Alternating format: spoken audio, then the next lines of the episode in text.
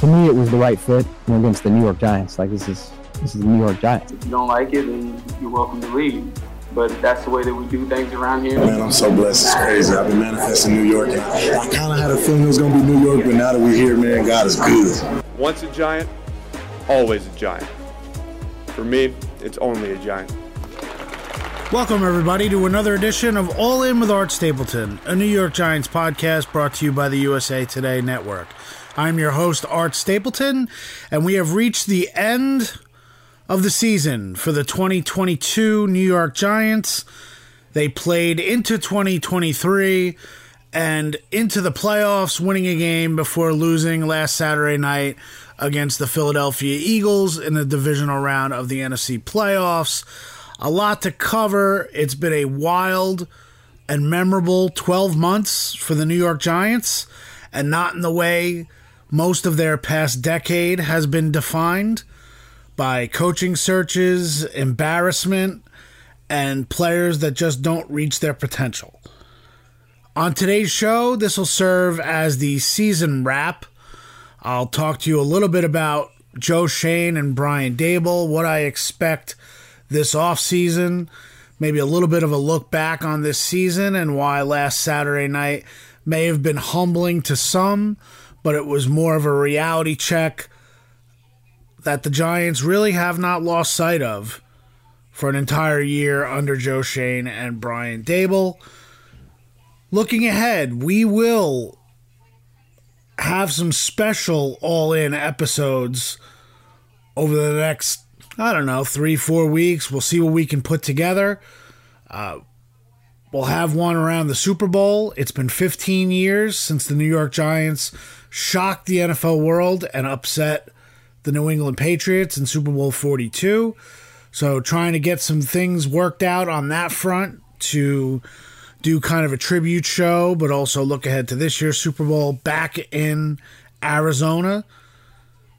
And whenever warranted this offseason with the Giants, we will pop on and do special episodes, whether it's a coaching staff change, which I don't anticipate, whether it is something that happens in free agency or the Giants signing their own free agents. We'll be all over it. We will remain all in. So keep it right here and always look for a new episode of All In. If you subscribe, please do. And this way you will be notified when there is a new episode of All In. So let's get back to Saturday night. In hindsight now 38 to 7 the eagles beat the giants. To me i was not super surprised that the giants lost the game. I told you i thought the eagles would win the game. But i do think we forget sometimes there's that recency bias and it's hard to take a step back to look from 30,000 feet you know we have a view from the press box and i think that's what's interesting in this job is that we have the fl- the view from the ground floor. We're in the locker room. We're at practice. We are being able to see things up close, to get emotional, to get personal, to see the professional aspect of things. But then also on game days, there's a reason why we're in the press box. High up above, seeing the all 22 seeing things from a big picture perspective. And the big picture perspective from last Saturday night was not that the Giants didn't show up, which I think you saw some places, was not that the Giants didn't want to win or they played poorly. The Giants, at their best, still would have a hard time beating the Eagles at their best. You're telling me last Saturday night going in, if Jalen Hurts was compromised by his shoulder injury, and if Lane Johnson was not being able to perform with his torn abductor, then you know, well, technically, I always laugh at the, the injury for, for Lane Johnson, just the describing that we really don't know how to describe it. It was a groin injury, so it's a, an adductor muscle, uh, and that's why he can't play. But you certainly didn't look at Lane Johnson and say, well, he wasn't effective. He was in pain, but he was effective. So I look at that game as the Eagles are who we thought they were coming into the season. Howie Roseman did a great job of building this roster. This was not a April to January build for the Eagles. This has been several years coming. The Eagles are a good team. The Eagles may lift the Lombardi for the second time in franchise history in a couple weeks in Arizona. That might happen. You know, one thing that Brian Daboll said is that you didn't want to take it for granted. You didn't want to look at the division playoffs and say, "Okay, we're we're satisfied now." And I don't believe the Giants were satisfied. I think they got hit in the mouth early on in the game. I think an overlooked aspect of the emotional win in Minnesota. Giants on a short week on a Saturday night in a place they haven't won since 2013. Who are we kidding here? I mean, let's be honest. I, think the Giants were up against it, and in hindsight, it's a little easier looking at it and building that circumstance. But the Giants were beat by a better team. And now the Eagles will take on the 49ers in the conference championship, the Chiefs and the Bengals on the other side. We knew the Giants were not at this level. And now we'll get into the breakdown. It's been a year since Joe Schoen was hired as general manager. Think about that. Think about the last 12 months and what it's been like for the Giants. All of the constraints financially because of the salary cap left behind by Dave Gettleman and Joe Judge and the decisions they made. And I'm not going to say all of those decisions were poor ones because at the time it'd be a little hypocritical for me to say that. I didn't come out against the Kenny Golladay signing. I thought it was a rational decision. I thought they made the the commitment financially and they were going to be able to benefit from it down the road. You know, let's not forget the Giants just ate $18 million for Kenny Golladay this year, and he did nothing. He was not a part of this team. So I'm not going to be hypocritical and tell you that it was a terrible decision from the start because I didn't think it was. Obviously, it turned out to be that way. I think it more goes towards the philosophical end of things. And that's why Joe Schoen, to me, that's the best thing you could take out of Joe Schoen this year. Joe Schoen is a general manager as a Giants. If I'm a Giants fan, I'm happy about this. He refused to compromise his plan for the future for fool's gold in the present. The Chicago Bears went and traded a second round pick. What turned out to be the first pick of the second round is technically in the top 32 because the Miami Dolphins lost their first round pick for the off the field shenanigans of their owner. So the Bears have 32 essentially. So that's the last pick of the first round under normal circumstances. They traded that to the Steelers for Chase Claypool. There were a lot of fans, a lot of Giants fans who were upset that Joe Schoen did nothing at the trade deadline. He didn't trade any picks for Jerry Jeudy, who, by the way, ended up getting hurt in the second half of the season. He didn't trade a pick for Chase Claypool, which turned out to be a first round pick that the Bears end up giving for Claypool. Schoen's ability with this personnel department and what they were able to do to plug holes on the short term. Maybe they found some guys that might be giants in the future. Nick McCloud, impressive on the back end, a special team, potential special teams ace. Isaiah Hodgins, who by the end of the year we couldn't tell if it was Isaiah Hodgins or Justin Jefferson running out there. Now, obviously, I say that tongue in cheek, but Isaiah Hodgins was a waiver claim from Buffalo. Schoen and the personnel department were wise in that claim that they put up.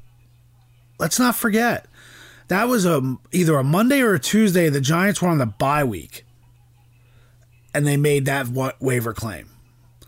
So it was never a restful moment for Joe Schoen. The hay was never in the barn. You look at the end of the year, bringing in James Washington to the practice squad because you just didn't know. you didn't know how far this thing was going to go. And I think the biggest thing for Joe Schoen and what he's shown us is he's true to his philosophy. When he tells you something, you have reason to believe it. Invest in your own players. He said that back in his introductory press conference a year ago Thursday. Why go out to the market and spend on commodities that you don't know? Known commodity was the word from Schoen in his postseason wrap on Monday. Known commodities. The Giants have known commodities that they need to make decisions on. Daniel Jones. I believe Daniel Jones will be back. I believe they will work out a deal, let's say three years, $108 million. That's the deal I'm looking at. That'll give them little wiggle room for the three years in order to be able to spread the cap out. Yes, 36 million a year annual average might be a little high than what people would have anticipated, but I think that's the sweet spot. And I would look for a deal in in those terms. And if I'm Daniel Jones, I don't feel like the Giants are shorting me any at that point. So that's the number for me. 3 for 108. We'll see how the structure turns out. I think the Giants will have Daniel Jones back for next year. Saquon Barkley, a little bit more complicated. Saquon wants to be here, but Saquon knows to play that up his personality, his presence in his organization matters to ownership, matters to the fan base, or at least part of the fan base. Joe Schoen is working against that. Now, if the franchise tag is 10.1, which is what has been put out there, I think the Giants will use that, or at least attempt to, to their advantage. Force Saquon to negotiate a contract on their terms. And if they have to use the franchise tag, then that's putting the pressure on Saquon Barkley to not be that guy. And that's hard. Because there are a lot of people who lo- look up to Saquon Barkley in this area. I think there are a lot of reasons for Saquon to not try to reset the market, which is what he said on Baggy Day on Monday. He's not looking to do that. So it'll be interesting. Right now, I think the Giants will get a deal with Saquon Barkley. I think they'll end up having to use the franchise tag in order to set that deal. And if they can't get to that point, I think there will be. Uh, it'll be very interesting to see how that plays out. But the onus is on getting Daniel Jones signed. Like I said, to a three year deal. That's what I would do. I think you're in that situation. And I think you move forward. One of the interesting things about Jones is the idea that I think the way the team evolved and the way they won this year helped Daniel Jones. He obviously played a big role in that, but the Giants aren't in the top 10. They're not in the top 12 picks. They're picking 25th. It's not going to be easy to get into range for one of these top flight quarterbacks in the first round. So your options beyond Daniel Jones are just not there. And I think you need to be smart about it. I need to keep the deal within the two to three year range to be able to f- set this window of what you want with your quarterback. And if you end up finding a quarterback in the draft somewhere that you really, really like, and you want to draft and have him a part of this team, well, then there's a big difference between drafting another quarterback in the top five than there is taking a quarterback somewhere along the line to be able to fit your scheme, fit what you want, and fit your evaluations. Let's get to Brian Daboll a little bit. Uh, I think looking back, the beauty of Daboll this season really was from the beginning. He's the fourth coach since Tom Coughlin left, right? Ben McAdoo came in in his introductory press conference, comments about the oversized suit aside. He talked about Super Bowls, talked about putting another trophy in the case. Two years later, less than two years, he was out. Then Pat Shurmur comes in. Pat Shurmur talks about the Super Bowls and wanting to be a Super Bowl team here and getting back to the tradition of the Giants winning Super Bowls. Two years later, he's out. Joe Judge talked about winning the Super Bowl. Once he got into the job, he was looking at not worrying about the standings, focusing on process. But that Super Bowl ideal was set, that fifth Super Bowl trophy. Then fast forward to Brian Daboll. When he got here, he did not say, We are going to win Super Bowls here. He really made no proclamations. Kept it day by day, kept it that's where the focus was. Lockstep with the general manager. Move forward. Get to know all the players on your roster. FaceTiming with your players on on Zoom or on FaceTime and figure it out that way. And I think the best thing I could say about Daboll also is that he didn't put together a staff of his friends. He felt as though he could put together a process to bring in guys that could fit what he wanted as a coaching staff. Does that come from his experience in the NFL going back 20 plus years? Probably. Did that mean he didn't bring guys in that he had worked with previously? No, of course not.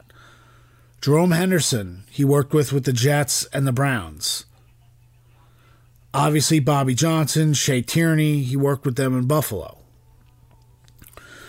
But making a statement about what you want as your coaching staff went a long way in this team. Daboll believed in building trust. He built the trust with his coaching staff, and it was reciprocal. He built the trust with his players. That was reciprocal. And you heard that in the first week of the season.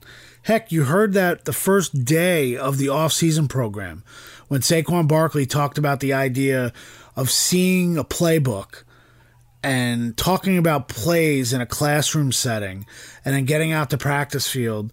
And then when you when you got in practice you never saw those plays again. And Daboll was not like that. His offensive coordinator Mike Kafka was not like that they made sure that whatever they talked about behind the scenes they put out into the universe so to speak and put that on the field put it on the grass Let's see what it looks like. And if you look at this offense the end of this season and compare it to what the Giants had looked like the previous, let's just say, six seasons, it was no comparison. Didn't even look like it. Didn't look like it. They became a new offense. They had a new identity. And that was Daboll's greatest strength is that he was able to turn the Giants over without flipping a table. He was able to do it with a scalpel. And I think that mattered for this team. So, those are the things that are right off the top of my head this week. I think, uh, it, from my perspective, it was an entertaining season. It was interesting. It was refreshing. You know, it's been a while since, as a beat writer, we had to reserve several hotel rooms in different cities a week in advance, race to the computer system to book travel after games because you didn't know where you were headed for the playoffs. That all happened this year. Nine wins in the regular season, a 10th win in the playoffs, first playoff win since Super Bowl 46. I'm not sure how anyone related to the Giants or judging the Giants could say that this season was anything but a success. But as we've seen with Ben McAdoo and Pat Shurmur to an extent, and especially Joe Judge in year two, year two is the challenge. The Giants need to figure out why things have gone south here in year two. They can't repeat the mistakes that have been made by previous regimes. Now, I'm not saying that Brian Daboll and Joe Schoen will, but there are mistakes you tend to make when you have such an overwhelmingly positive season. You have to be honest with yourselves. And I think Joe Schoen, by acting the way he did this season, by refusing to compromise that plan, I think he showed that was his greatest quality. His greatest quality is the fact that he was able to be honest with this team, with his appraisal of this team, with his confidence in the coaches, but also knowing that there were still ways to go for this team to have a roster that's ready to compete for a championship. And they need to be able to look at this roster the way it is and assess the roster with only supplemental information based on how this season played out. You can't look at this team and say, well, they only need a couple couple things to stop the run defense and, you know, let, let's just plug in a couple offensive linemen and, you know, and then one receiver and then we're good. It's not how it works. The Giants learned that the hard way 2016 into 2017. They thought they were a player or two away. What was the biggest deficiency on offense that year? We need to be able to get a seam buster. Let's find a tight end that could make big plays down the field. Because teams are playing cover two against us and we can't attack them the way we'd like to. So they go and they draft Evan Engram. Evan Engram obviously did not pan out as the weapon that they thought they would. They ignored some of the keys on defense that they probably needed to address. And by the end of that season, the defense had imploded. And that's where it ended for Ben McAdoo and ultimately Jerry Reese. They can't make those mistakes this year. So it's a little bit of a unique offseason this year for the Giants. We're not sure when news is going to come. You're not looking at a head coaching change. Mike Kafka and Wink Martindale both up for head coaching jobs. So obviously, if that were to happen, that would be seismic shifts for this coaching staff for Brian Daboll. So they would have to make those decisions. We'll come back with new episodes of All In if we needed to do that. Uh, but again, I wanted to thank you, the fans, the audience, for being all in with this program. We're now two seasons in. I think the show has continued to evolve. We've had a lot of fun. We've had a lot of guests. Great episodes this year. I'd love you to drop me a line. Let me know which ones you liked, what you didn't like. But we will have a new episode before the Super Bowl this year, hopefully with a Giants flavor. But until then, we'll stay all in and you stay all in as well. Have a great day enjoy the conference championship games and take a deep breath off of what was a good Giants season in the first year of Joe Schoen and Brian Daboll.